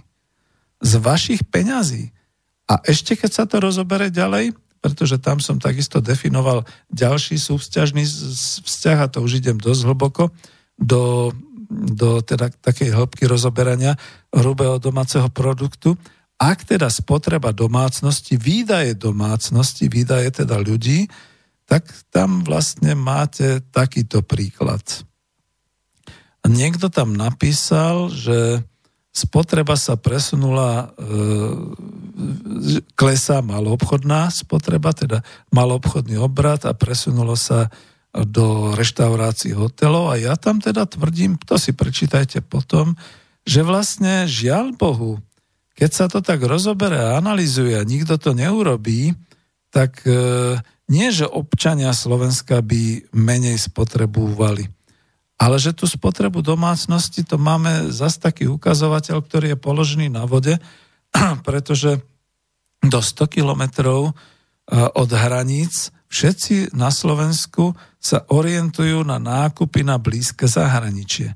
Slováci jednoducho konajú racionálne a urobia si radšej nákupný výlet za hranice, e, ba aj s nákupom obeda alebo večere, pretože ak sa majú ťahať autom z nejakej viesky svojej alebo z nejakého mestečka do obchodného centra v okresnom meste alebo dokonca na okraj Bratislavy, tak to už si radšej urobia výlet niekam do Dieru, do Mošonu, do Hodonína alebo do polských miest, možno aj na Ukrajinu a tam dobre a lacno nakúpia. Tam urobia tie svoje výdavky domácnosti do cudzieho štátu, do cudzej ekonomiky. Minimálne e, sa zabúda, že tam už potom v podstate je z toho strata z DPH, čiže z dane z pridanej hodnote, pretože to platia, platia tam. A je to spôsobené tým, že tam je všade lacnejšie, dokonca kvalita tovaru začína byť zaujímavá, najmä kvalita potravín. Dokonca si tam aj natankujú lacnejší benzín do svojich automobilov, dokonca sa tam aj kvalitnejšie najedia. Nechcem to ďalej šíriť, ale chcem uviesť také tie už konkrétne príklady, kde sa to všade aj taký ten ukazovateľ a tie toky financií objavujú, keď si to dokážeme rozobrať celý ten motor ekonomiky do detajlov a odhalíme šípky, odkiaľ domácnosti dostávajú peniaze a kam ich potom míňajú. A keď sme ešte pri tých šípkach, kam ich teda míňajú, ja neviem, predbehnem to možno trošku, možno to ešte budem hovoriť, ale keď máte domácnosť a máte tam ukázané takú šípku smerom na trh, čiže na banky, tak si predstavte, že neviem ani sám povedať svojim dcerám dospelým, e, sporte si veľmi rozumne. Ako neviem, prečo to dávate do druhého piliera, keď tie peniaze, ktoré dávate do druhého piliera, nikdy viac neuvidíte, pretože tieto peniaze sú len evidenčné, oni ich zainvestovali do, uh, cudzích, do investičných papierov, do cených papierov niekde v zahraničí a bude veľmi záležať, v ktorom období budete už také staré, starenky, že budete potrebovať z toho vyplácať dôchodok a podobne, lebo dlhodobo možno to nejak zhodnotíte. Ale keby ste investovali do seba, keď máte také prebytky alebo niekam inám, tak by ste z toho mali viac. E, 10 tisíce ľudí na Slovensku majú problémy s bývaním. Chceli by si nasporiť na bývanie, tak si kúpia hypotéku, to je ďalšia vec. Čiže dajú všetky tie peniaze banke. Potom samozrejme majú už byt, pretože si ho zaplatili a je tam taký nejaký pop- problém, je to doslova slogan, že hádaj s kým bývam, keď som sám. No s Tatra bankou. A to je nejaká pekná slečna? Nie, to je banka, ktorá e, uvalila na môj byt hypotéku. Čiže bývam s Tatra bankou, alebo bývam s hociakou inou bankou. To nemalo byť iba na nich. No a ďalšia vec, že stavebné sporenie, ktoré už aj náš štát vlastne na rozdiel od Nemcov úplne znevažuje, je to kolektívne investovanie a veľmi účelové investovanie do bývania, sa zvrhlo a zrútilo, že v podstate už to nemá atrakciu, už to nemá význam pre toho sporiteľa pretože naozaj bolo významné dať do toho cyklu, to je takisto takýto cyklus uzavretý finančný, do stavebného sporenia raz ročne peniaze, štát na to dal nejakú prémiu, trápnu prémiu, čo je to dneska 66 eur na rok, a ešte menej je to teraz, trápnu prémiu, to všetko vlastne Kažimír tam ako tým svojim sporením pokazil a tým svojim šetrením až grlošením. A teraz akože keď aj trápna prémia ročne 66 eur, to je jeden poplatok. Potrebujete vybaviť nejaký poplatok z katastrálneho úradu alebo odkiaľ. To je presne tých 2000 korun slovenských 66 eur. Takže toto môžete dostať raz ročne za to sporenie. A kedy si bol význam stavebného sporenia naozaj v tom, že sa zlúčili mnohé stavebné sporenia a keď išli dvaja do vlastného do manželstva a teda chceli si založiť bývanie, tak im vedela rodina poskladať e, z tých stavebných sporení celkom peknú sumu na to, aby si mohli zobrať úver na bývanie a do stavebného bytového družstva alebo kamkoľvek ďalej. Dneska je to v podstate už pomaly zabudnutá záležitosť. Čiže toto. No a už keď som hovoril o tých všelijakých príkladoch, asi sa ďalej nedostanem, budem musieť trošku zrýchliť tie finančné toky tak jeden z tých tokov je vlastne aj o tom, že máme poistenie, povedzme životné a kapitálové poistenie, myslí, myslíme, ako si dobre chránime svoje zdravie, to, že keď sa nám niečo stane, tak potom nám životná poisťovňa zaplatí. No a potom to zainvestujete do nejakej životnej poistenie, ktorá je tu len filiálkou, je tu len teda tou, jak sa tomu hovorí, osobou cudziej zahraničnej firmy a ona tam potom v prípade nejakého krachu alebo nejakých zlých trhových pohybov e, vlastne sa stane platby neschopná, ako sa to stalo celkom otvorene povediac v roku 2008 spoločnosti AIG, či ako, to bolo to, čo na Slovensku bolo Amsliko, v Čechách Amliko, a Amkiko a podobné veci. No a teraz sa ich opýtate, kde sú vaše peniaze? No, Nebyť toho, že sa vtedy prijal ten systém, že sú príliš veľké na to, aby skrachovali. Nebyť toho, že Ficová vláda vtedy prijala uh, tú garanciu za prípadne krachované alebo skrachované tieto inštitúcie, uh, garanciu vyplácania a tak ďalej, tak by ste si nikdy viac o, o tých svojich peniazoch nič nevedeli. Lebo to dávate ako výdavky na domácnosť, vaše vlastné výdavky tam, do banky, na finančný trh to nie je uskladnené priamo v banke, tam niekde vo filiálke, kde e, na vašej ulici tá filiálka sídli. To už je dávno preč, to je dávno na svetových finančných trhoch a tak ďalej. No ale to som naozaj prešiel už dosť e, by som povedal, podrobne cez tie domácnosti, ale chcel som to urobiť práve preto, lebo toto musí ľudí zaujímať. Tuto najviac vás to trkne všetkých, že uh, preto potrebujeme vedieť niečo o finančných tokoch v motore ekonomiky, lebo sa nás to dotýka, to je naša peňaženka, to sú naše peniaze, to sú príjmy, ktoré dostávame, to sú výdaje, ktoré dostávame. Možno budem potrebovať k tomu špeciálne ku každému subsystému urobiť zvlášť reláciu, lebo o tých domácnostiach to sú napríklad zase aj tie príjmy od domácnosti, od podnikov, čiže mzdy. Kedysi dávno, keď to boli naozaj naše podniky, tak e, naozaj mali záujem vyplácať ľuďom na mzde podľa toho, koľko ten podnik prosperoval, koľko dostával peňazí, koľko realizoval, aké zisky mal a z toho sa teda podelil na mzdách a na podieloch na zisku a podobné veci. Dokonca aj Baťa na to kedysi dbal a dokonca aj ďalšie, aj slovenské podniky ešte v tej čase tá tenká vrstva kapitálových e, vlastníkov a tak ďalej dnes. Dnes, keď tu máme same cudzie zahraničné firmy, a to sa netýka len tých veľkých korporácií, to sa týka aj tých zastupiteľských všelijakých firiem, to znamená, že je to firma s takým typickým názvom Slow Čosi a ona je e, vlastne osobou zahraničnej firmy, kde, si zo zahraničia, tak ten konateľ, ten manažér nemá záujem zaplatiť svojim ľuďom príliš veľa lebo to by bol už potom neefektívny a mal by problémy. Za to je aj ten tlak na to nezvyšovať príliš ani tie minimálne mzdy alebo podobne. Pretože potom nebude ani on dobre hodnotený, ocitne sa v červených číslach alebo príliš veľa vlastne bude vyplácať v nákladoch, a, lebo mzdy sú náklady pre tieto firmy, to je to podstatné.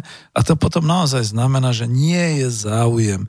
Všetci títo výrobcovia, všetci títo cudzí investori zahraničné firmy združené do tých, tých asociácií zamestnávateľských zväzov na Slovensku a podnikateľských zväzov a podobne, majú jednoznačný záujem znižovať náklady svojej produkcii, ergo znižovať mzdy, ergo nedovoliť zvyšovať minimálnu mzdu, ako to chce vláda. Za to by sme mali vláde e, v tejto chvíli, tej súčasnej, poďakovať, že to chce, že to robí aj spolu s odbormi, že sa o to snažia.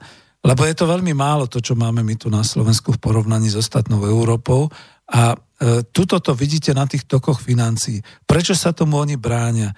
Pretože oni nie sú na Slovensku, po, povedal by som, rezidentami, čiže nesídlia tu, nemajú sídlo na Slovensku. Ich všetky evidencie ekonomické sú v zahraničí, tam platia dane a tak ďalej. Málo kto platí dane tu na Slovensku a tak ďalej. Čiže nemajú záujem, aby v tomto toku od podnikov do domácnosti tieklo viac. Na čo? Veď to sú náklady. To ich nezaujíma. Zaujíma ich životná úroveň nášho obyvateľstva? Nezaujíma. Tak na čo by mali dávať viac. Čiže takto, keď budeme rozoberať tie finančné toky a podsystémy, ukázal som to na domácnosti, dostaneme sa k veľmi praktickým až politickým a hospodárským údajom, ktoré sú. No a ja to asi predelím pesničkou a potom už pôjdem veľmi prudko na tie jednotlivé finančné toky ďalších a vidím, že to zás nebude posledná relácia, zavolám si na pomoc ďalších ľudí. Nech sa páči pieseň.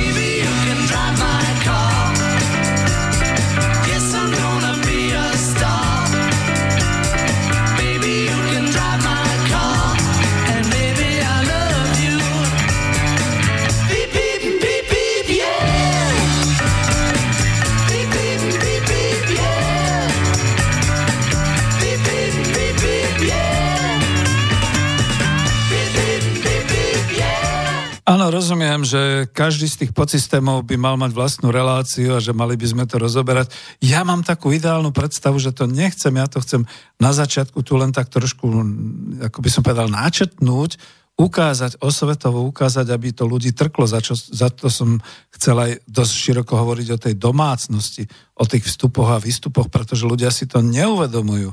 Vy keď sa opýtate niekoho, teraz to poviem, obyčajného človeka na Slovensku, že ako to má v tej ekonomike. On povie, a čo ja viem, ja dostávam nejaké peniaze od, tam od uh, sociálnej poisťovny, uh, niečo keď robím, tak mi Mišo dá peniaze a chodím do také SROčky robiť, tam dostávam peniaze a plátim a plátim a plátim a, a to je nespravodlivé a čo je toto za systém a čo je toto za ekonomiku. Teraz, keď sa to naučí, bude vedieť, a bude vedieť potom aj rozlišovať a rozluskávať aj tie politické programy e, strán politických, povedzme aj v tých ďalších voľbách, že keď mu budú chcieť hovoriť, že my chceme tvoje dobro, tak potom, aby si to vedel rozobrať. Moje dobro je to, že budem dostávať viac peňazí, že to v tom systéme motora ekonomiky a v tých finančných tokoch vy zákonodárne a riadiacimi aktami spôsobíte a že budem vyplácať menej, alebo že keď budem teda musieť platiť tie finančné toky, tak ich zvrtnem určitým spôsobom. Lebo my sme nepovedali aj tú krutú pravdu, že momentálne tie finančné toky, ktoré idú zo zdravotných poisťovní a z dôchodkových sporení, idú úplne ako neefektívne, neproduktívne preč a takisto je celá tá maloobchodná spotreba. Ale to už sa rozohňujem. Ja len teda odpovedám na tú otázku. Snáď budeme požehnaní tým, že konečne ako prídu odborníci, ktorí budú chcieť na túto tému hovoriť a teda volám, lákam ich, poďte hovoriť o týchto podsystémoch, o týchto finančných tokoch. Dobre, takže podsystém trh, to máte ten ďalší. Vy ho tam máte uvedené aj s takými čudnými nejakými, to vyzerá ako nádoba a hore potom čosi potom ako taká nejaká odtok a dolu, čo si, kaďal teda tečú tie financie preč. Ja už si to tu zavrem, aby som mohol hovoriť. Takže trh, hlavne teda finančné trhy, jeho vstupy a výstupy, a teda šípky pritekajúce do systému a vytekajúce zo systému. Šípky pritekajúce do podsystému sú od podniku.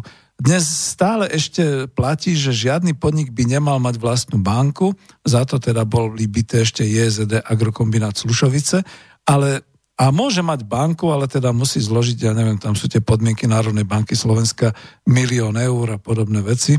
Čiže podnik sám svoje účty má v bankách, a teda finančných trhoch. To znamená, že tie banky, ktoré teraz tu sú, všetko, čo sa platí podniku na účet, všetky tie kapitálové vklady, odpisy, splátky, úroky, e, platby za služby, za tovary, to všetko vlastne podnik síce má, ale má to evidované zase na účtoch v bankách. No a keďže nemáme naše vlastné komerčné banky, tak sú to cudzie banky.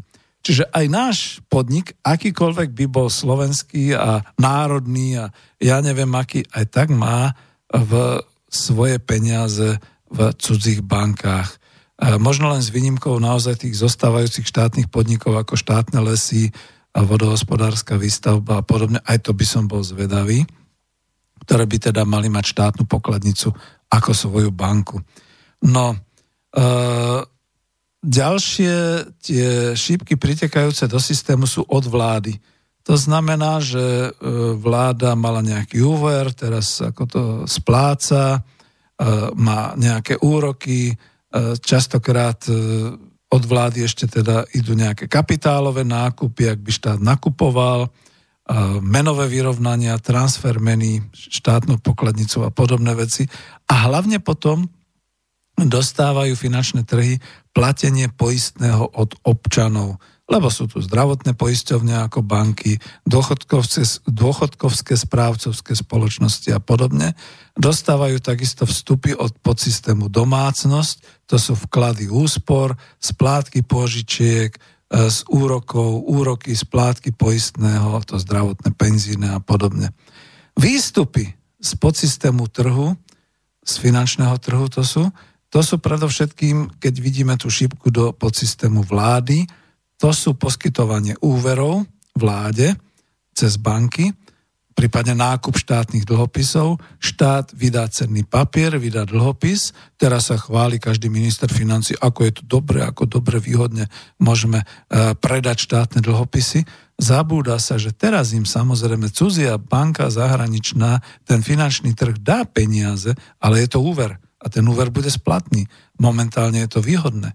No ale keby nebolo všetkých tých výhodných úverov v úvodzovkách, tak e, škoda, no možno by sme neboli zadlžení, že? Keby sme si to sami boli stíhali e, kapitálovo a finančne teda uhradiť a teda držať.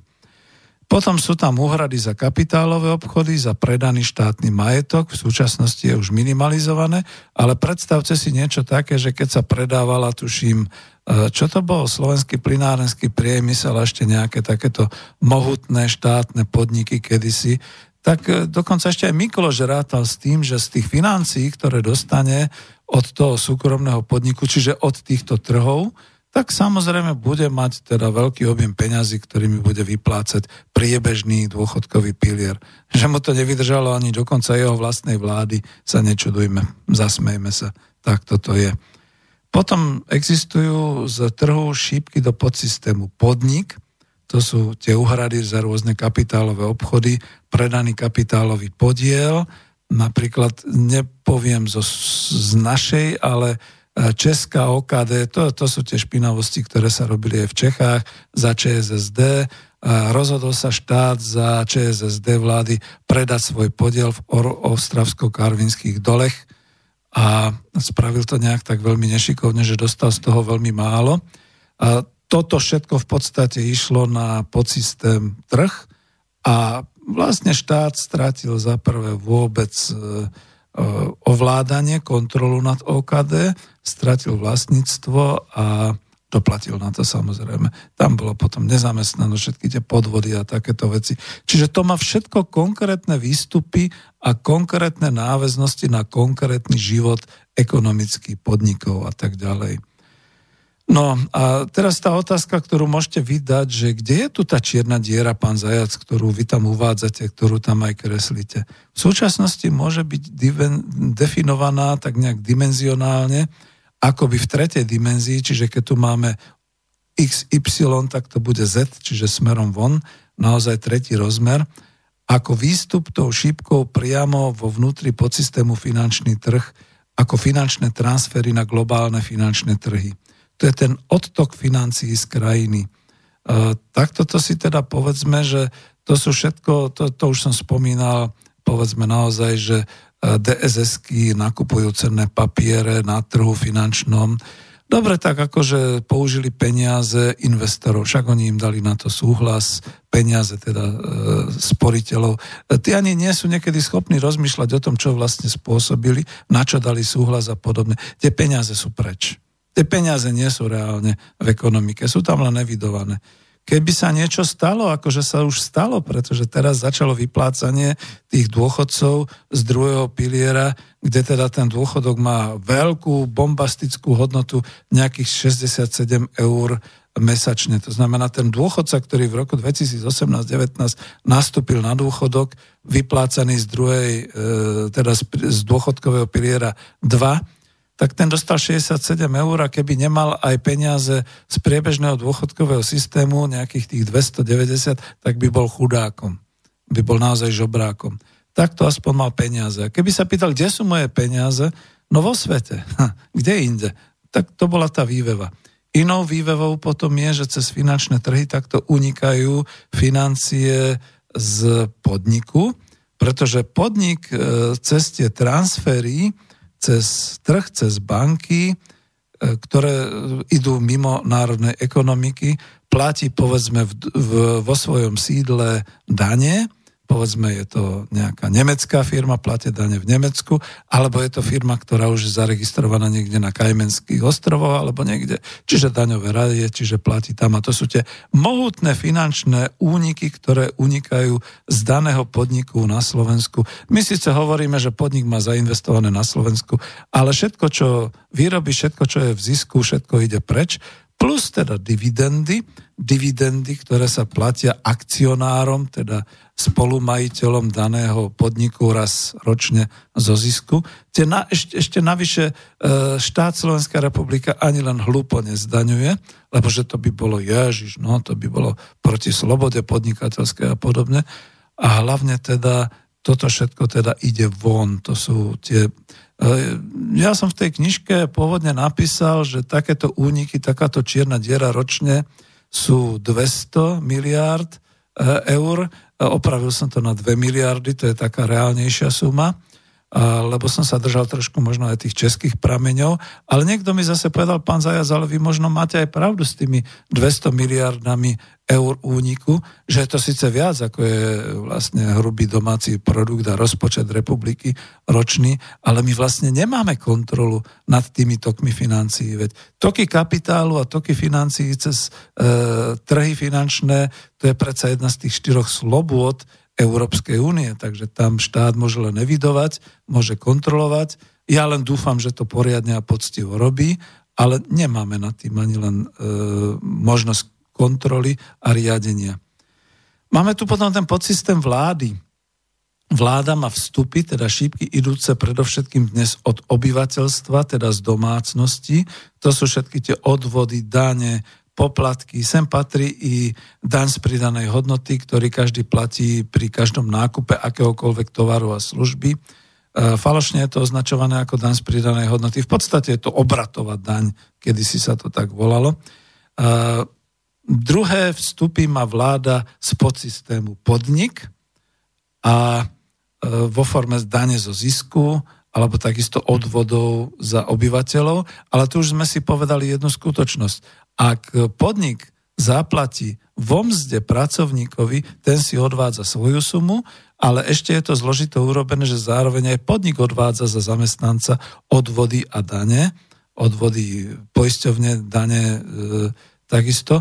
To znamená, ten podnik má veľký záujem znižovať tieto náklady, za to kričia, že radšej super hrubá mzda, nech si to všetko sám platí ten daný zodpovedný zamestnanec za podobné veci a neuvedomujú si tu jednu vec, že tento systém bol vybudovaný pre sociálne trhové hospodárstvo, teda pre našich ľudí, preto aby naši ľudia mali niečo z tej výroby, z tej produkcie, e, z toho hospodárskeho rastu. Takto majú čoraz menej, napriek tomu, že sme tak prudko rástli posledné roky. A čo to teda znamená? Ešte teda z čoho má podnik? Podnik ešte, e, vláda. Vláda ešte má od trhu, povedzme úvery, eh, ale je to tá milná predstava, pretože každý úver sa premieta potom na splátky úveru aj s určitými úrokmi, slúži len na dočasné prefinancovanie štátneho rozpočtu alebo deficitov štátneho rozpočtu. A teraz si povedzme, má ešte niečo vláda ako príjem? Nič iného dnes štát Slovenská republika a teda podsystém vláda nedostáva od nikoho, keďže nevlastní výrobné prostriedky ani ekonomické zdroje a tým pádom naozaj nemá žiadnu možnosť vytvárať si nejaký ďalší príjem. Štát, teda štátny rozpočet, dostáva financie od obyvateľstva, v tých formách, ako sme povedali, od podnikov, od trhov, čiže od bank, to sú väčšinou úvery a podobné veci, alebo peniaze za vydané cenné papiere, štátne obligácie a podobne, a nič iného mohol by mať štát nejakú čiernu ekonomiku? Alebo šedú ekonomiku? Hypoteticky mohol. Pokiaľ by to bola nejaká republika v Afrike, ktorá dostáva priamo peniaze, pokiaľ financuje všetkých tých e, prevádzačov a celé to pašeráctvo migrantov do Európy. Mohla by to byť napríklad nejaká republika stredoamerická, ktorá by mala obrovské financie z toho, že teda predáva na čiernom trhu drogy alebo teda e, všetky tie fetiše a hašiše a všeličo ostatné. Má troši, ak sa to moderne hovorí. Myslím, že na to doplatil práve Noriega v Paname, prípadne Afganistan a tak ďalej. To by mohli byť takéto financie, keby sa dokázalo, že sú organizované zo štátnych financií. Čiže pozor na to. Ale naša Slovenská republika, a teraz ju obhajujem, nemá žiadne iné príjmy, iba tie príjmy, ktoré má od obyvateľstva, čiže z podsystému domácnosti, ktoré má z podsystému podniky a ktoré má z podsystému trhy, čiže financie. A sami sme si vinovatí, že sme si nevytvorili žiadne ďalšie ekonomické zdroje, napríklad národné podniky nad, ekon, nad e, prírodnými zdrojmi, ktoré by pokryli určité činnosti a boli by určitým spôsobom ziskové, ktoré by mali vlastné výrobné prostriedky, teda štátne podniky, z ktorých by teda zisky plynuli znova do štátneho rozpočtu. Takmer nič z toho nemáme. Takže takáto je situácia v týchto finančných tokoch vláda. No a potom sme si ešte chceli hovoriť o podniku, to už asi ani čas nebude, ale chcel som sa ešte vrátiť aj k tomu podsystému vláda. E, len to hodnotenie, že v priebehu 30. rokov, v knižke je 28 rokov, lebo sa to písalo v roku 2017, štát sa premenil z vlastníka svojho národného majetku a veriteľa na zahraničných trhoch, pretože my sme mali naozaj zahraničné pohľadávky v Sovietskom zväze, v Rusku, v arabských krajinách ako Sýria a tak ďalej, v severoafrických krajinách, v Latinskej Amerike, všelikde a samozrejme tuto v európskych e, krajinách e, Strednej Európy, premenil sa z vlastníka svojho národného majetku a z veriteľa na trhu na dlžníka a hospodári kontinuálne s chronickými deficitnými financiami.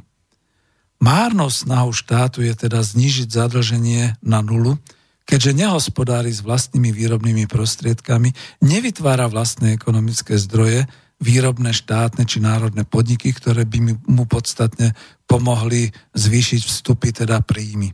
To znamená, že žmýkať peniaze z daní môže iba od občanov a od podnikov, ktoré tu sú, ale od cudzích podnikov to často nerobí, daňové všelijaké úlavy a prázdniny a podobné veci a aby vlády zaplatili dlhy a úroky narobené zlými hospodárskymi rozhodnutiami predchádzajúcich vlád, najmä tých, ktoré tu boli, ktoré sa tu tak rozohňovali tým liberalizmom, tak v podstate naozaj splácame dlhy našich predchodcov a je to nehoráznosť. Ešte tu máme podnik, eh, podsystém podnikov, ale už máme len 5 minút.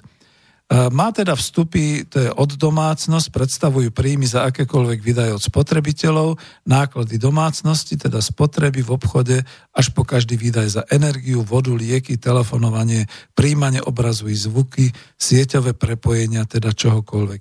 Tieto vstupy sú dnes deformované štatistikou, pretože nie je možné zásadne zistiť, koľko, e, ktoré výdaje z domácnosti idú mimo hospodárstva štátu, to sú tie nákupy a spotreba v zahraničí, to sme už spomínali, a koľko tu zostávajú.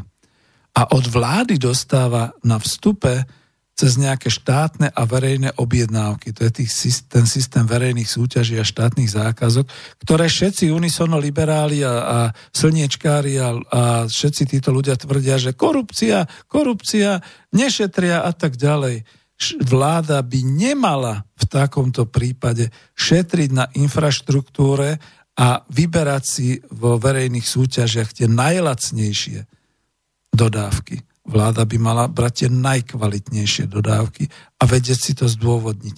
Ale ktorý úradník to dneska riskne, keď na ňo nejaký Matovič a nejaký slnečkári zakričia korupčník a okamžite ide z funkcie na základe mass mediálnych linčov. Takže takto to je dneska. No a teraz akože ešte vstup e, vlastne to, čo, dostáva vlá, to, to, čo vlastne dostávajú podniky, ja sa tu zastavím, pretože som chcel ešte toto nejakým spôsobom ohodnotiť.